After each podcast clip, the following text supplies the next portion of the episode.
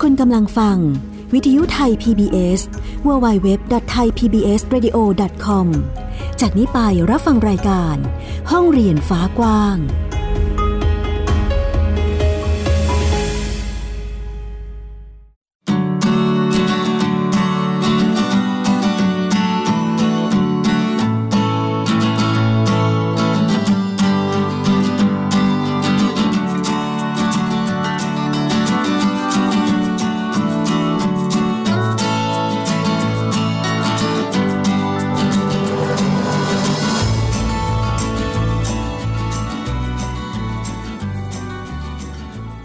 สวัสดีค่ะ คุณผู้ฟังต้อนรับคุณผู้ฟังทุกท่านนะคะ เข้าสู่รายการ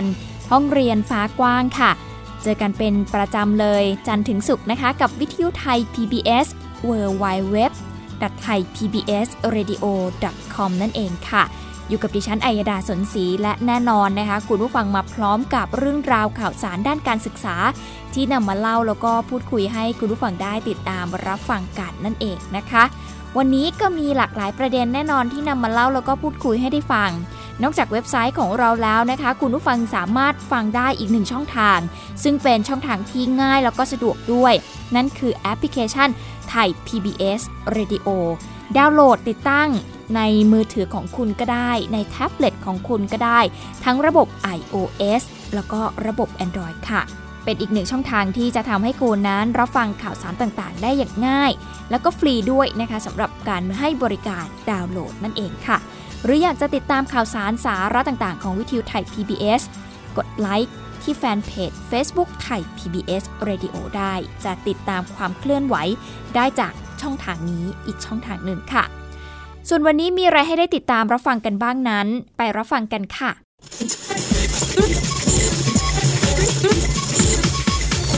This is Thai PBS Radio Bangkok Thailand วันนี้นะคะมีเรื่องราวเกี่ยวกับโอ้โหการเปลี่ยนแปลงของระบบการศึกษา ต้องนำมาเล่าให้คุณผู้ฟังได้ฟังกันเพื่อที่เด็ก ๆ หรือว่าผู้ปกครองเอง จะได้เห็นช่องทางในการที่จะปรับตัวให้เข้ากับยุคสมัยที่มันเปลี่ยนไปนั่นเองนะคะ เพราะว่ามีการเตือนค่ะ คุณผู้ฟังขาว่าตอนนี้แรงงานไทยของเราเนี่ยต้องรีบปรับตัวให้เข้ากับเทคโนโลยีที่มันเสี่ยงมาก ๆ ที่จะทำให้คนไทยนั้นตกงานเพิ่มมากขึ้นค่ะ เพราะว่าทางสถาบันส่งเสริมขีดความสามารถมนุษย์ แล้วก็สภาอุตสาหกรรมแห่งประเทศไทยเขาก็มีการส่งสัญญาณเตือนมานะคะคุณผู้ฟังเขาบอกว่าแรงงานไทยตอนนี้สอแววว่าจะตกงานรุนแรงเลยถ้าหากไม่มีการปรับตัวเพื่อรับมือกับเทคโนโลยี เขามีการแนะนำว่าต้องเพิ่มทักษะแรงงานเก่า สร้างแรงงานใหม่ โดยการปฏิรูปการศึกษาโดยเร่งด่วนเลยนะคะ ซึ่งต้องเพิ่มนักเรียนนักศึกษาในสายเทคโนโลยี แล้วก็วิทยาศาสตร์ให้มากขึ้นนะคะ เพื่อที่จะได้ตรงกับความต้องการของตลาดแรงงานนั่นเอง นายถาวรชลัดเทียรองประธานงาน สถาบันเสริมสร้าง ขีดความสามารถมนุษย์ สภาอุตสาหกรรมแห่งประเทศไทยเองก็มีการเปิดเผยนะคะว่า แนวโน้มที่ผู้ประกอบการจะใช้ระบบปัญญาประดิษฐ์หรือว่า AI ระบบหุ่นยนต์ รวมไปถึงเทคโนโลยีต่างๆ มีมากขึ้นอย่างต่อเนื่องค่ะในการที่จะนำมาใช้บริหารจัดการ โดยเฉพาะในเรื่องของอ โรงงานที่เป็นโรงงานภาคการผลิตนะคะ ซึ่งแน่นอนว่ามันก็จะส่งผลกระทบต่อการตกงานของคนไทยในอนาคตที่มันจะรุนแรงขึ้นเรื่อยๆ ถ้าหากไม่มีการปรับตัวเพื่อที่จะรองรับ โดยเฉพาะการเพิ่มทักษะฝีมือแรงงาน แล้วก็การพัฒนาการศึกษาให้มันสอดคล้องสอดรับกับกระแสเทคโนโลยีที่มันเปลี่ยนแปลงไปนั่นเองค่ะ ซึ่งนายถาวรนนะคะ คุณผู้ฟังก็ได้มีการเสนอแนวทางหรือว่าเป็นทางเลือก ในการที่จะปรับตัวให้เข้ากับยุคสมัยหรือว่าอนาคตที่มันจะเปลี่ยนแปลงไปนะคะ แนวทางแรกเลยก็คือการเพิ่มทักษะแรงงานในภาคธุรกิจ ทุกส่วนเนี่ยต้องเร่งดำเนินการเพื่อที่จะพัฒนาบุคลากร ซึ่งทางสออทอเองนะคะก็ร่วมมือกับทางสถาบันการศึกษาในระดับอาชีวะค่ะ ที่จะส่งเสริมให้แรงงานในโรงงานอุตสาหกรรมเนี่ยสามารถที่จะทำงานไปด้วยแล้วก็เรียนไปด้วยได้ แล้วก็มีการปรับหลักสูตร แล้วก็ฝึกงานในระยะที่เหมาะสมนั่นเองค่ะ 2 ก็คือการพัฒนาหรือการปฏิรูปการศึกษาเพื่อสร้างแรงงานใหม่ ให้สอดรับกับความเป็นจริง ที่ขณะนี้นะคะตอนนี้เลยเนี่ยคนที่จบปริญญาตรีในสายสามัญอย่างเช่น สังคมศาสตร์ ศึกษาศาสตร์ แล้วก็ในสาขาอื่นๆเนี่ย พบว่ามีมากถึง 70%เลยทีเดียวนะคะ เมื่อเทียบกับสายทางด้านวิทยาศาสตร์ และก็เทคโนโลยี โดยเห็นควรที่จะต้องมีการสลับสัดส่วนดังกล่าวนี้ เพื่อที่จะให้ประเทศนั้นพัฒนาไปในทิศทางที่ถูกต้องนั่นเองค่ะ ซึ่งคุณถาวรบอกว่า สายอาชีวะเป็นสายที่ตรงกับความต้องการของแรงงานในประเทศ ขณะที่อุดมศึกษาก็ยังคงเน้นผลิตคนทางด้านวิทยาศาสตร์ และเทคโนโลยีน้อยมาก ไทยเองเป็นฐานของเกษตรกรหรือทำเกษตรกรรม น่าจะมีการส่งเสริมการบริหารจัดการด้วยเทคโนโลยีเข้าไปเพื่อที่จะเพิ่มมูลค่า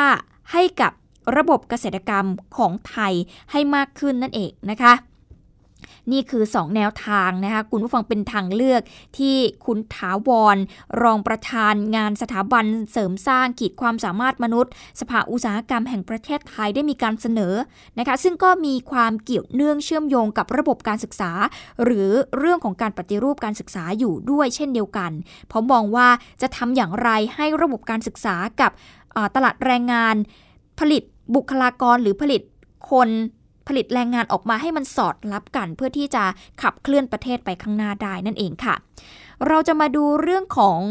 ตัวเลขหรือว่าสถานการณ์ของคนที่กำลังจะตกงานในปัจจุบันกันบ้างนะคะ คุณผู้ฟัง ซึ่งคุณ ธนิตโสรัตค่ะ รองประธานสภาองค์การนายจ้าง ผู้ประกอบการค้า และอุตสาหกรรมไทยนะคะก็บอกว่า แนวโน้มอัตราการว่างงานของคนไทยในปี 2562 คาดว่าจะเฉลี่ยอยู่ที่ 1.2 ถึง 1.3%ซึ่งก็เพิ่มสูงขึ้นจากปีที่แล้วนะคะ อย่างปีที่แล้วปี 61 เนี่ย มีอัตราการว่างงานโดยเฉลี่ยอยู่ที่ 1% โดยการว่างงานหลักๆเนี่ยจะมาจากภาคผลิตซะส่วนใหญ่นะคะ ส่วนในปี 2562 นี้เนี่ยจะไม่มีการรับแรงงานเข้าทำงานใหม่เพิ่มขึ้น เนื่องจากว่าปัจจัยทางเศรษฐกิจโลกที่ชะลอตัวอยู่ณตอนนี้ ก็ส่งผลกระทบ ต่อการส่งออกที่เติบโตลดลงด้วยนะคะโดยเฉพาะเศรษฐกิจจีน ขณะที่การลงทุนใหม่ ๆ ที่จะก่อให้เกิดการจ้างงานที่มันเพิ่มมากขึ้นเนี่ยนะคะ ก็ยังคงชะลออยู่นะคะคุณผู้ฟังเนื่องจากว่าเขาก็รอดูผลการเลือกตั้งของประเทศเราอยู่เหมือนกันนะคะทำให้ตอนนี้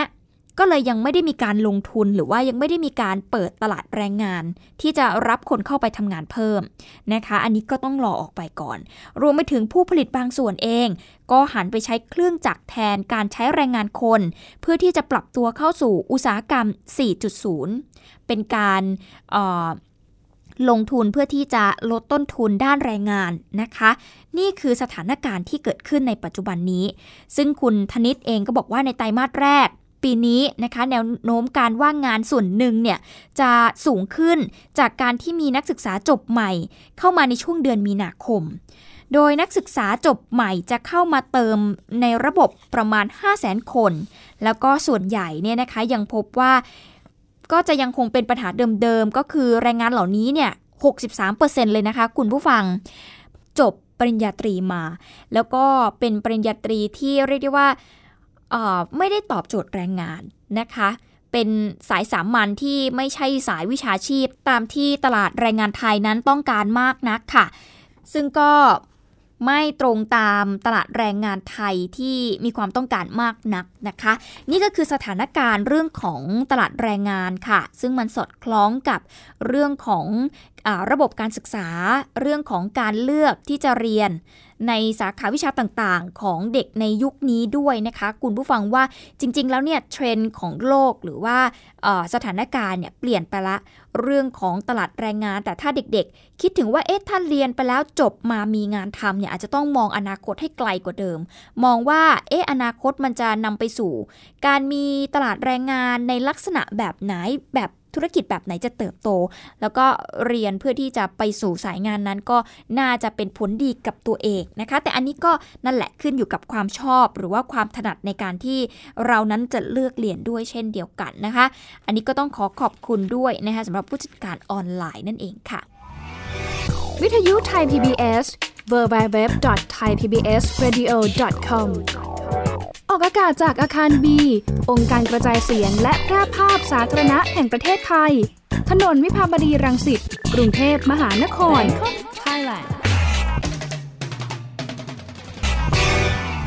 มาต่อกันที่เรื่องต่อไปค่ะ คุณผู้ฟังถ้าพูดถึงเรื่องของการปฏิรูปการศึกษาคงไม่ใช่แค่ ดูสถานการณ์บ้านเมืองเท่านั้นนะคะ แต่ส่วนหนึ่งก็ต้องดูความต้องการของเด็กๆ ด้วยเหมือนกัน เพื่อที่จะได้ปฏิรูปไปในทิศทางที่ถูก แล้วก็ตอบโจทย์ สำหรับเด็กๆ ซึ่งเขาถือว่าเป็นบุคคลที่อยู่ในระบบการศึกษานะคะคุณผู้ฟังซึ่งทางสภาการศึกษาเองก็ได้มีการเปิดเวทีฟังเสียงคนรุ่นใหม่ ร่วมกันออกแบบอนาคตด้านการศึกษาของชาติค่ะศาสตราจารย์นายแพทย์อุดมคชินทรรัฐมนตรีช่วยว่าการกระทรวงศึกษาธิการเองก็บอกว่า ในการประชุมคณะกรรมการสภาการศึกษานัดแรกของปี 2562 เมื่อเร็วๆนี้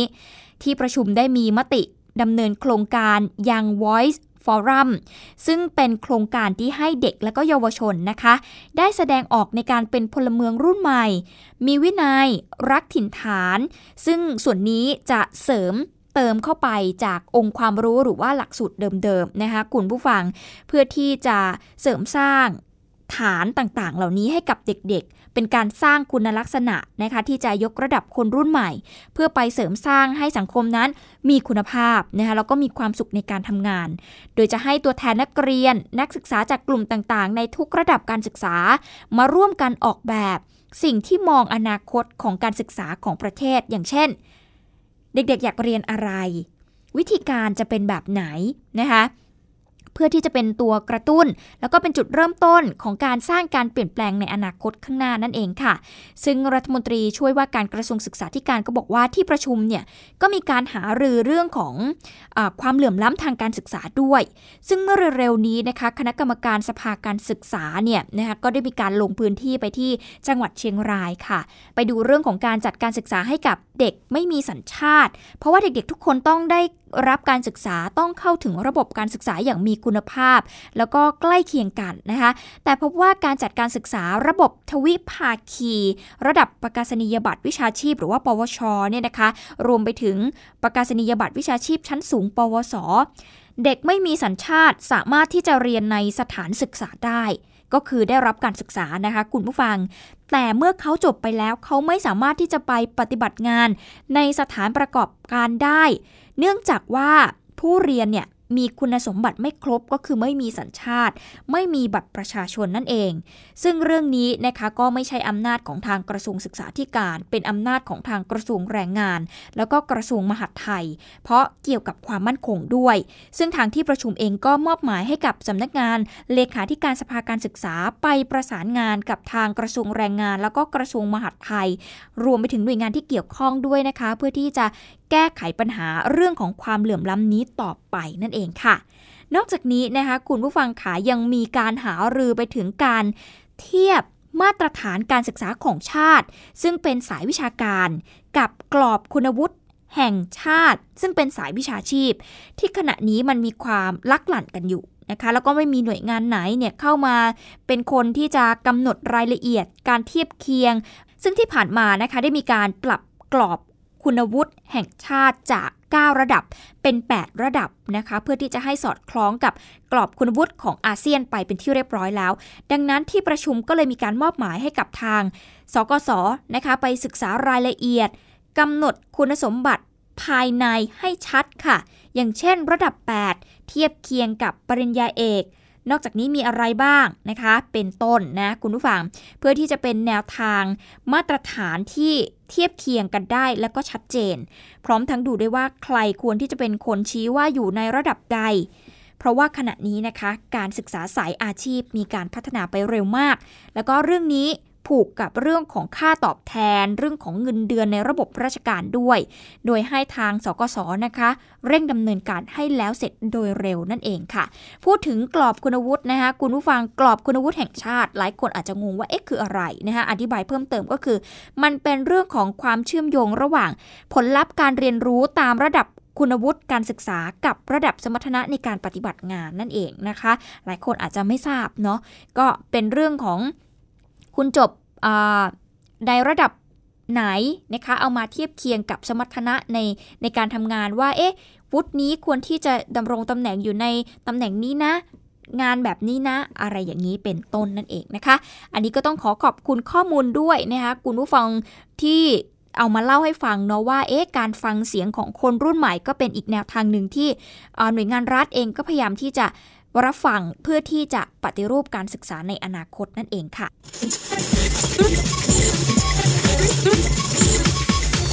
This is Thai PBS Radio Bangkok Thailand เอาล่ะคุณผู้ฟังคะเดี๋ยวช่วงนี้เราพักกันสักครู่หนึ่ง ช่วงหน้ากลับมาติดตามกันต่อกับข่าวสารด้านการศึกษานะคะ ก็เป็นอีกหนึ่งเรื่องราวที่น่าสนใจเลยทีเดียว เราจะไปกันที่ต่างประเทศ จะเป็นอย่างไรติดตามช่วงหน้าค่ะ คุณกำลังฟัง วิทยุไทย PBS www.thaipbsradio.com จากนี้ไปรับฟังรายการ ห้องเรียนฟ้ากว้าง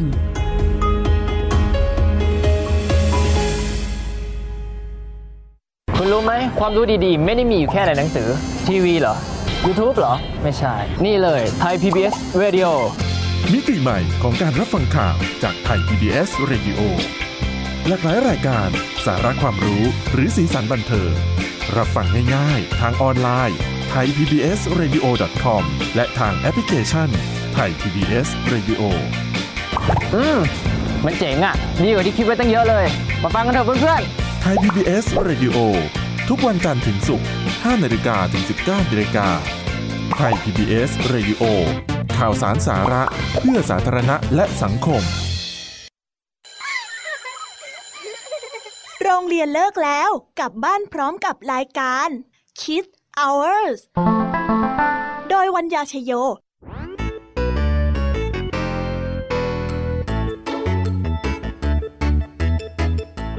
พบกับนิทานคุณธรรมสอนใจกับครูไหวใจดีว่าไม่ควรเชื่อคำพูดของคนพลาน นอกจากนี้ลุงทองดีกับเจ้าจ้อยยังมีนิทานสุภาษิตมาเล่าให้ฟังนี่พวกเอ็งเนี่ยนะ มันลิงหลอกเจ้ากันจริงทั้งยังมีนิทานเด็กดี และพี่ยามีเล่านิทานสนุกสุดหันษาให้น้องๆได้ฟัง ทุกวันจันทร์ถึงศุกร์ 17 นาฬิกาทางวิทยุไทย PBS www.thaipbsradio.com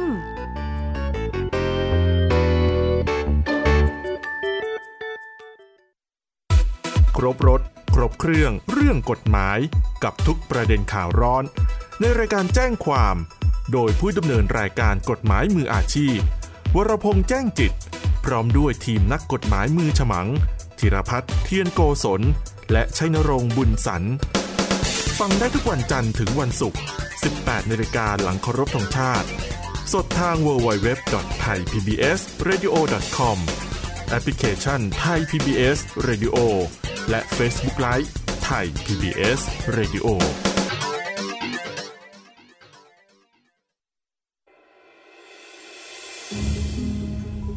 คุณกำลังฟัง วิทยุไทย PBS www.thaipbsradio.com จากนี้ไปรับฟังรายการ ห้องเรียนฟ้ากว้าง กลับเข้าสู่ช่วงที่ 2 ค่ะ คุณผู้ฟังช่วงนี้นะคะเราจะพากันไปที่ประเทศนิวซีแลนด์ค่ะ ซึ่งถือว่าเป็นอีกหนึ่งประเทศที่ระบบการศึกษาหรือว่าการจัดการศึกษาของเขานั้น อยู่อันดับต้นๆของโลกเลยทีเดียว การันตีจากการได้รับรางวัล จะเป็นอย่างไรติดตามกับช่วง Worldwide Education ค่ะ Worldwide Education นิวซีแลนด์ถือว่าตอกย้ำกับโลกก็ว่าได้นะครับ ถือว่าเป็นประเทศต้นแบบด้านการศึกษา มาตรฐานระดับโลกเลยทีเดียวโดยล่าสุดค่ะ The Mind Lab นะคะซึ่งเป็นสถาบันครุศาสตร์ มหาบัณฑิต ชั้นแนวหน้าของนิวซีแลนด์ คว้าไป 3 รางวัลใหญ่ระดับออสการ์ทางด้านการศึกษา กับรางวัล Global Reimagine Education ค่ะ รางวัลที่จัดขึ้นเพื่อที่จะมอบให้กับโครงการที่โดดเด่น ในการส่งเสริมการศึกษาขั้นสูง โดยได้จัดพิธีประกาศรางวัลขึ้นที่เมืองซานฟรานซิสโก ประเทศสหรัฐอเมริกาเมื่อปลายปี 2018 ที่ผ่านมานั่นเองนะคะ ซึ่ง The Mind Lab นะคะซึ่งเป็นสถาบันที่มีชื่อเสียงแล้วก็โดดเด่นในสาขาคารุศาสตร์มหาบัณฑิต หลักสูตรด้านดิจิทัลและ collaborative teacher นะคะคุณผู้ฟังหรือว่าการนำเทคโนโลยีส่งเสริมการเรียนรู้ ให้เกิดกับผู้เรียนแบบร่วมมือ ได้รับรางวัลเหรียญทองระดับภูมิภาค หมู่เกาะแปซิฟิก และเอเชียอัคเนย์นั่นเอง แล้วก็รางวัลเหรียญทองแดง 2 รางวัลในสาขาวิศวกรรมศาสตร์ และเทคโนโลยี และสาขาการพัฒนาแอปพลิเคชันเพื่อการศึกษา ที่ชื่อว่า Digital Passport นะคะ ซึ่งรางวัลระดับโลกเหล่านี้เนี่ยถือว่าเป็นรางวัลออสการ์ของการศึกษาระดับสูง โดยมีนวัตกรการศึกษามากกว่า 1,150 คน จาก 39 ประเทศทั่วโลกเข้าร่วมคัดเลือกนะคะ โดยดรเดวิดพาสัน ผู้อำนวยการสถาบันมหาบัณฑิตแห่งชาติของ The Mind Lab เองก็บอกว่ารู้สึกตื่นเต้นที่ได้รับการยอมรับจากทั่วโลก ความสำเร็จอย่างต่อเนื่องของ The Mind Lab เป็นผลจากการที่มีครูผู้สอนที่ดี ซึ่งเป็นผู้ที่อุทิศตนในการส่งเสริมและพัฒนาทักษะความเข้าใจ และการใช้เทคโนโลยีดิจิทัล ให้กับบุคลากรทางการศึกษาทั่วประเทศนิวซีแลนด์นั่นเองค่ะ โดยดรเดวิดนะคะคุณผู้ฟังบอกว่าปรัชญาหลักๆ ของเราก็คือ การนำเทคโนโลยีมาส่งเสริมการเรียนรู้ให้เกิดกับผู้เรียนแบบร่วมมือ และความเป็นผู้นำด้านการศึกษา